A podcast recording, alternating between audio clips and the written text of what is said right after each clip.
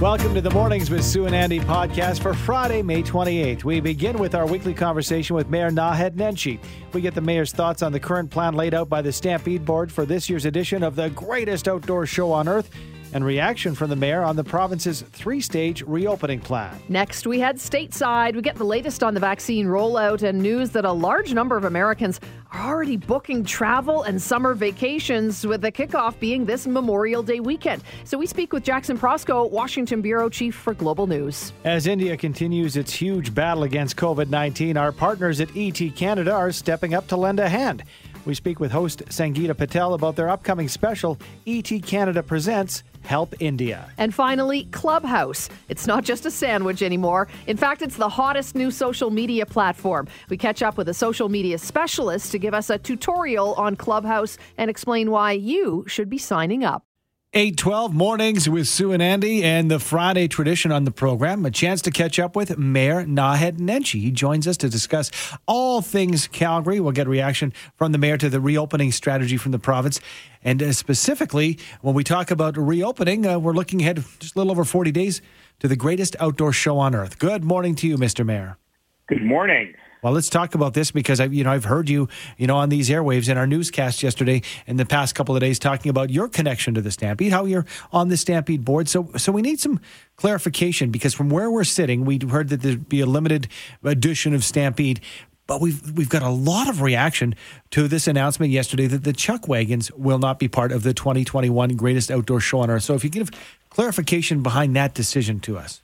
Sure, maybe I can uh, back up a little bit and you know, mentioned that the Stampede has been planning for a wide variety of scenarios uh, of what might be possible. And we've talked about that before yeah. on this show that, you know, even last year we did only drive-through events and nothing on the park. And we've always thought this year, especially if people get vaccinated, we'll be able to do something on the park. Um, and the question is, how big will that be? And so I don't think the Stampede uh, knew. you know, a lot of people are sort of saying, well, the Stampede is the one behind the dates uh, that the Premier suggested. In fact, I don't believe the Stampede knew uh, what the Premier was going to announce uh, when he announced it. And it was a bit surprising to them that his press conference was all about the Stampede. Mm-hmm.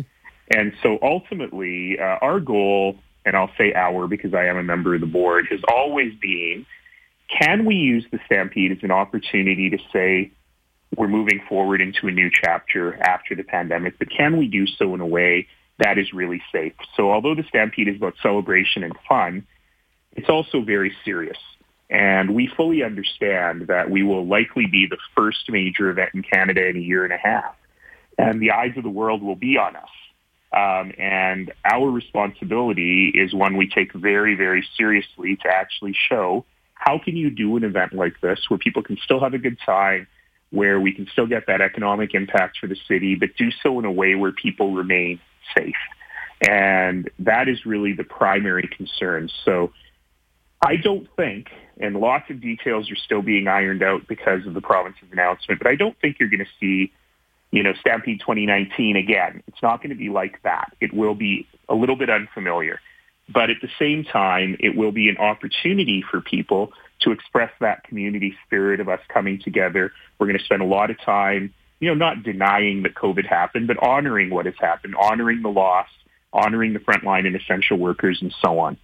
Now, as it comes to the chuck wagons, this is not something that I'm really intimately involved with, but I can say that normally the Stampede is sort of a culmination of a lot of um, other events and the real sense was if people were really thinking about safety in a different way, can you take folks who have not been competing um, for two seasons and then their first, and you know, Ponoka is canceled as well, I understand, and their first major competition is that competition, and is that safe for the horses? Is it safe for the athletes, uh, the riders, um, and the drivers? So eventually, the decision was taken that for this year only, it probably doesn't make sense from a safety perspective to continue with that. And there will be a different kind of evening show involving different rodeo events than that.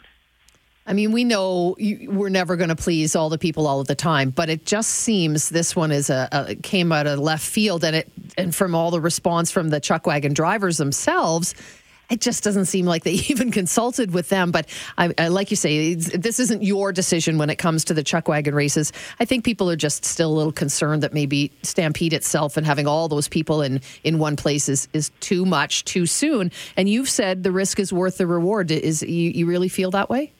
if we get our vaccinations to that level, that's the critical piece, right?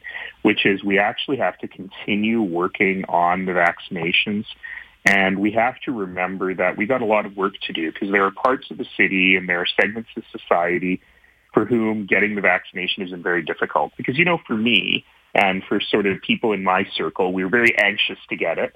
And, you know, the moment that it opened up for our age groups, we were online, we were hitting refresh all day. And if an appointment popped up next Tuesday at 2 p.m., we grabbed that appointment, right? And we're lucky because we got the flexibility in our lives to do that and to get our kids vaccinated in the same way. But for a lot of people, if you're working shift work, if you don't know what your shift will be next Tuesday, or if you're in a job where even though theoretically you're supposed to be allowed three hours paid to go get your vaccine, there's a lot of bosses and jobs where that's just not possible. So we have got to figure out better ways of getting that vaccine to everyone. And we've got huge geographic disparity across the city. The difference between the lowest vaccination zone and the highest is like 20 percent. And so we're not getting to that 70% by June 15th unless we are working really hard to ensure that uh, we have that vaccine. And, I, and I've said it before, but I'm encouraging everyone to go out and get it. If you don't have it, then even if the restrictions are list, lifted, please continue to be careful until you have both shots. Uh, these are things that I just want us to be safe, and we don't want to end up in a situation. How many times have I said this over the last year? You don't want to be in a situation where you open and close again. Mm-hmm. Nobody wants that. Nope. And so we've got to be able to get through this um, in a very responsible way. As I've been saying for a while, we got to finish strong. And yeah, I get it that people are worried that we're going from 20 people in your backyard to the stampede, right? Right. That was a bit shocking to me too. Uh, when I realized that, that that was a pretty big step between phase two and phase three. Absolutely. But ultimately, if we can get to those vaccination rates, all of us want to reopen in some way. And if the Stampede remains as responsible as uh, we're trying to be, and we will, and if Stampede goers remain mm-hmm. responsible, yeah. then I think that that can be a way for us to show Canada and the world, look, we're starting to get back to normal, but we're not doing so in a reckless way. We're not doing so in a way that denies all the loss of the last year. We got to take a quick break. Can you hang on for two more minutes, Mr. Mayor? I sure can. 821 uh, here, mornings with Sue and Andy, and more with Mayor Naheed Nenshi. Uh, thank you for hanging on with us here, Mayor. We appreciate it. Um, we, we really focused in and, and, had that laser focus on the greatest outdoor show on earth, the Calgary Stampede, just over 40 days from now. But I want to get your thoughts on the stage, uh, three stage reopening plan introduced by, uh, of course, uh, Premier Jason Kenney. Your thoughts on that three stage plan? Would you have liked to see anything different? Mayor Nenshi? He's without words. Sorry, there you go. Oh, there. My, my, phone just glitched there for a second. I yeah, don't know what happened there. So, so your I thoughts? swear it's so 2021. Oh, I it is. touch that mute button. That's it. Mute it. Um, That's it. Um, you know, I think like I, like many people, was a bit taken aback uh, when I heard the plans, just about how quick it feels, right? Mm-hmm. But at the same time, we are going to reopen at some point, and while you know, the first two phases are very similar to what's happening in British Columbia and in Saskatchewan. I would have liked to have a little more emphasis on the second dose and what's mm-hmm. the timing on the second dose and how many people can we get uh, two weeks post their second dose before we lift all restrictions? Because between that first and second dose, you still have to be careful. You know, it is still possible to contract the virus, and there is a lot of evidence showing that the first dose is less effective against some of these variants. You really do need to have the second. Um, I was surprised in the messaging that the premier gave that it was all about, you know, greatest summer ever.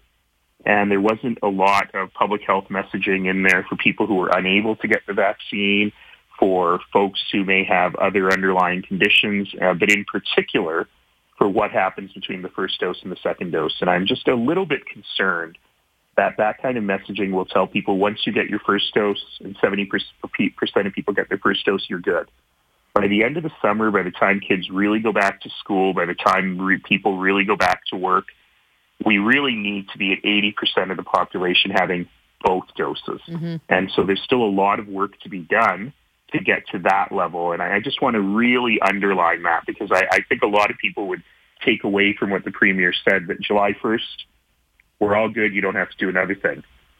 And, you know, I do not, I, I was in a, I was in a meeting with a bunch of um, international mayors and experts uh, set up by uh, the Harvard Bloomberg City Leadership Initiative.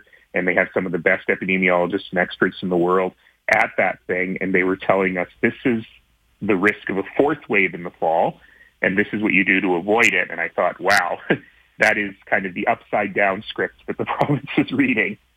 Um, so yes, we need to lift the restrictions. Yes, we should have a good summer. Yes, the Stampede should be an opportunity to celebrate and we should be supporting businesses as they reopen. But we have to do so in a way that is responsible and make sure we never have to go through another wave of this. Here, here. Vaccinations, it's all about that. Thank you so much for your time this morning. Have a great weekend, Mayor. Thank you so much, everybody. Have a great and safe weekend. Take care. Thank you. That is Mayor Naheed Nenshi.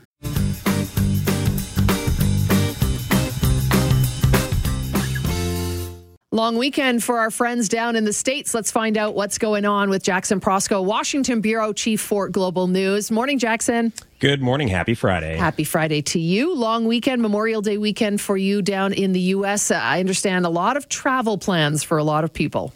Yeah, the country is really roaring back here. 37 million Americans are expected to travel here uh, for the Memorial Day weekend. And big events are back too. We're going to see some of the largest sporting events since the start of the pandemic, uh, including the Indy 500, where uh, they're expecting 135,000 fans in the stands, although that's actually only 40% of the stadium capacity.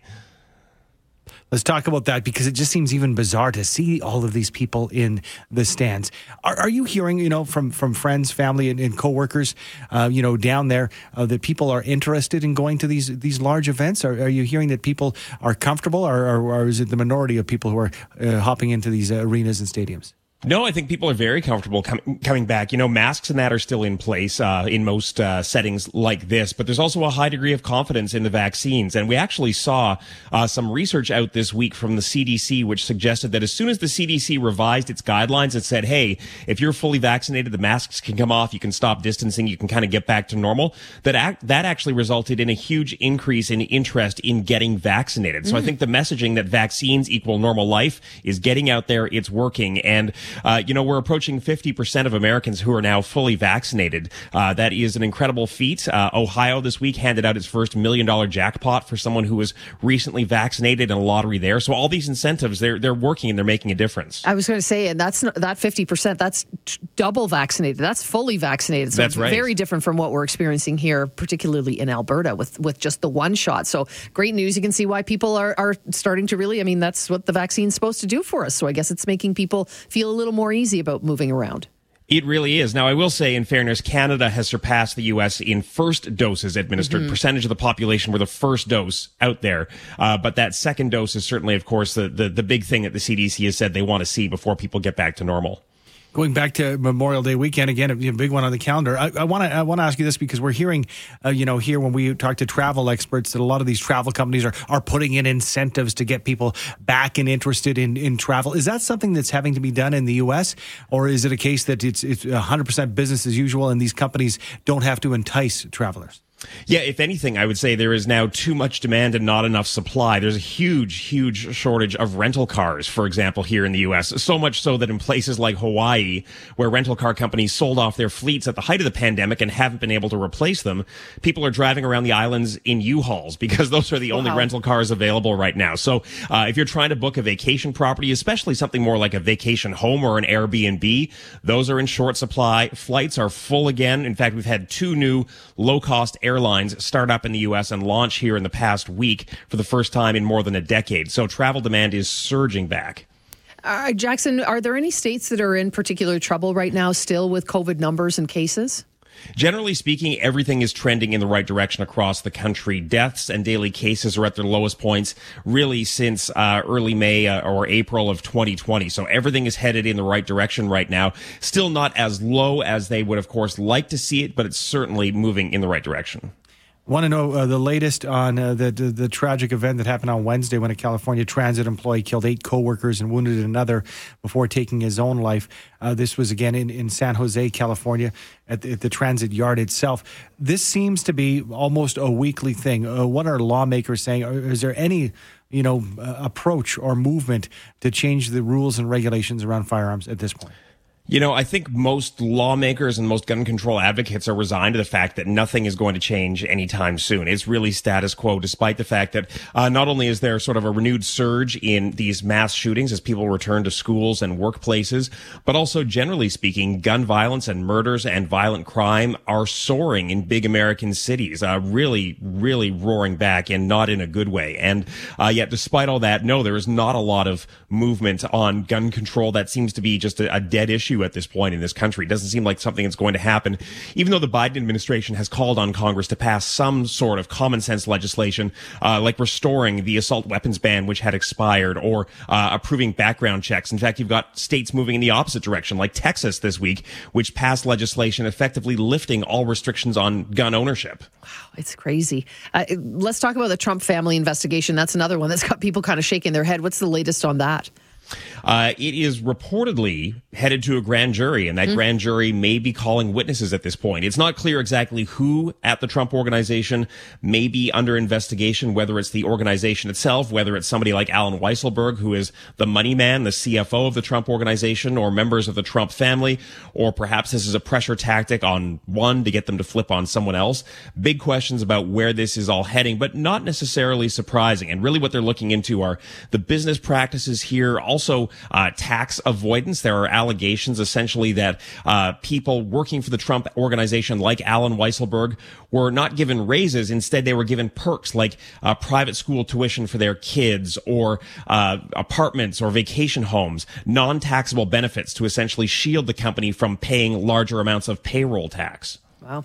All right. Well, let's uh, switch gears and talk about uh, current President Joe Biden and uh, this week announcing that he's got a task force together to find out the origins of the coronavirus, a bit of a probe, if you will. Uh, what can they do differently than what we did see when uh, there was, I believe, an independent committee over in China and specifically in Wuhan? What, what are they looking to find? Well, I think that independent committee actually faced questions about its independence, and there were concerns from some scientists that it was too politicized, that it actually couldn't get to the truth. And so the U.S. is pushing the WHO to launch a second independent search. And what the Biden administration is essentially saying is that U.S. intelligence officials are actually split on one of two theories. Did this crossover from an infected animal to humans in the Wuhan area, or did it leak from that virus research lab in Wuhan?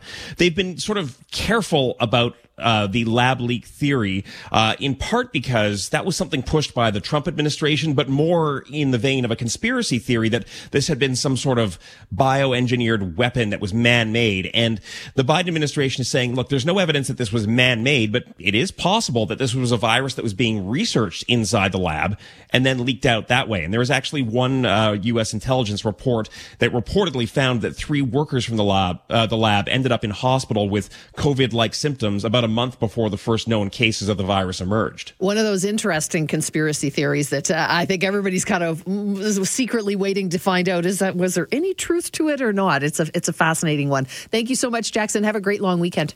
You too. Thank you. Appreciate your time. That is Jackson Proskow, Washington Bureau Chief for Global News. So interesting when I when we asked the question about the the travel and how Leslie Cater said there's going to be some great deals to be had to entice people when he mm-hmm. said down there there's rental car shortages and people are booking like crazy. Going about uh, their lives again right? Because well, they can they've got two shots for the and, most part. Oh yeah. And and this does mark Memorial Day weekend, really the beginning of summer in the U.S. I, I, don't feel the same way with our Victoria Day last weekend. I don't feel like that marks. because it snows. That's because it's, uh, I sat out with my winter coat on Saturday yeah. night, and we were into into the weekend. So yeah, it, it, it's interesting how you mark summer um, and uh, obviously rolling along in the U.S. So I really noticed. I don't know if you noticed this, but the, the the the trees, the blooms and blossoms on the trees have really popped out this week. Maybe it was the snow sort of got got it going on the long weekend. And now. the grass is green. 619, I uh, had posted on Facebook yesterday just asking people, you know, what are you thinking? How are you feeling? Will you go to Stampede with what we know is going to be happening this year? And let's see, I got dozens and dozens of comments, and I would say maybe a handful of people are comfortable going to Stampede, but for the most part, people say they just don't think that they'll go this year because it's not a full and true Stampede. Well, yeah, and, and the comfortability is something that you have to underscore because some people it'll take quite some time to, to get into crowds like that after being, you know, essentially away from other human beings. Yeah, we've kind of become scared yeah. in a way of, of being around people. And then, and, and, then we throw in the fact that they're changing it. Uh, so uh, a lot of different opinions, and we'll continue that conversation throughout the show. Very different conversation we're having now. India continuing to fight a massive wave of COVID 19 infections. Well, Entertainment Canada, ET Canada, looking to help out. We're joined this morning by ET Canada's Sangeeta Patel to chat about an upcoming special to help raise money for India. Good morning, Sangeeta. Thanks for joining us. Good morning, Sue. Thanks for having me this morning. I'm really excited to be talking to you today. Okay, so tell us what's going down. This is a special that's happening on Monday. That's right. So ET Canada presents Help India, and uh, this is a really important one for us as we're fundraising for something that's really important because of the humanitarian crisis that is happening in India. Um, and a lot of people are stepping up. We called all of our friends to be part of this from Russell Peters, Mindy Kaling. We talked to the Prime Minister, Maitreyi Ramakrishnan, one of the biggest stars in India. Abhishek Bachchan's part of it, Jay Shetty. So all of us are coming together to raise funds and we're going to help the humanitarian coalition who already are on the grounds to help with India's healthcare system with oxygen, ventilators, uh, just food security and basic survival. They just went through two major cyclones. So on top of everything else mm. that's happening, there's just so much disaster there right now. And I know when Canadians have such incredible hearts, I know everyone's going to step up and help. I'm wondering, Sangeeta, because you know you guys are busy at ET Canada to begin with. You mm-hmm. got this together, you know, and, and the names that you've dropped. There's so many huge names. So so tell us about the process of arranging it uh, on, on such short notice. it's a good question. It was one of those days. It's Asian Heritage Month, and it was at nine o'clock. And I called our publicist Melissa, and I said, "We need to do something." There, the numbers went up, and I was watching television, and you could see how the, the massive number of deaths. But it was the fact that people were dying because they couldn't get oxygen, and that hit me hard. And I talked to our executive producers, and I go, "We need to do something," and they stepped up and said, "Let's do this. Let's do a fundraiser. Let's get Canadians involved, and let's make this happen, and let's see how we can help in any way. So my heart is bursting with the fact that Corus and ET Canada has really stepped up uh, to help people that that really need it right now. You know, you talk about not being able to get oxygen. Sometimes we in Canada yeah. can complain about our healthcare system, but right? we have no clue what it's like to live in a country like India where these people are, are suffering incredibly. And I think even sometimes the news we're getting is probably not even completely accurate of how bad it is.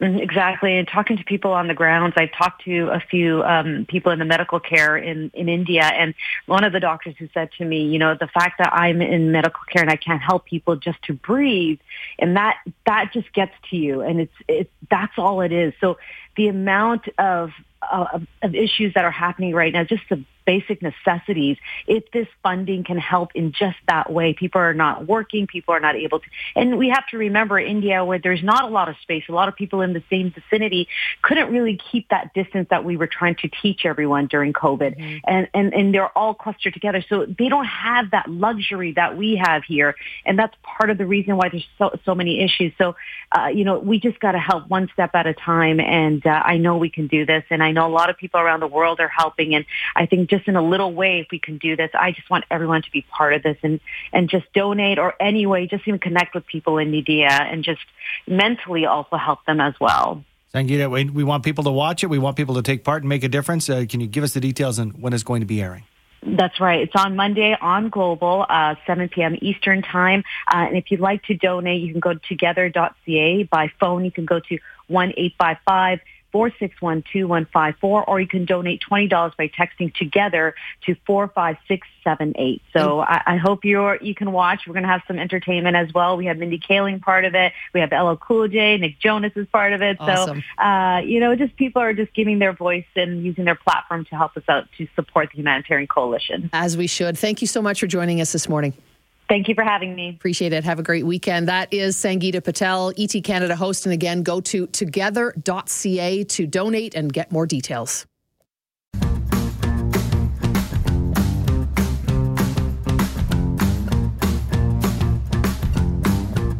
843 mornings with Sue and Andy. She's known as the TikTok coach, but that's not the only social media platform she teaches her clients about.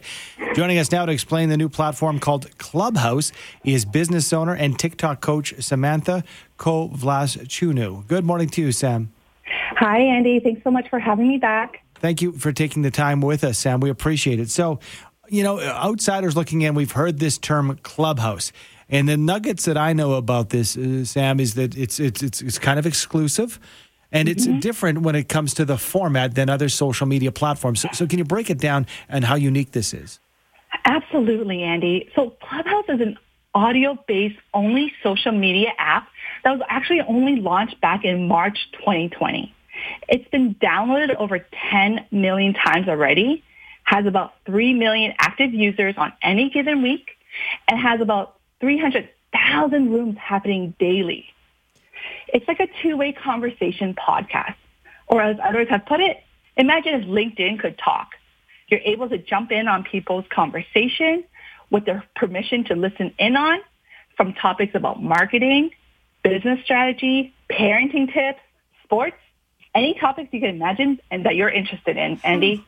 So it's all just it's giant chat rooms basically, Sam, and you can pop in wherever you want.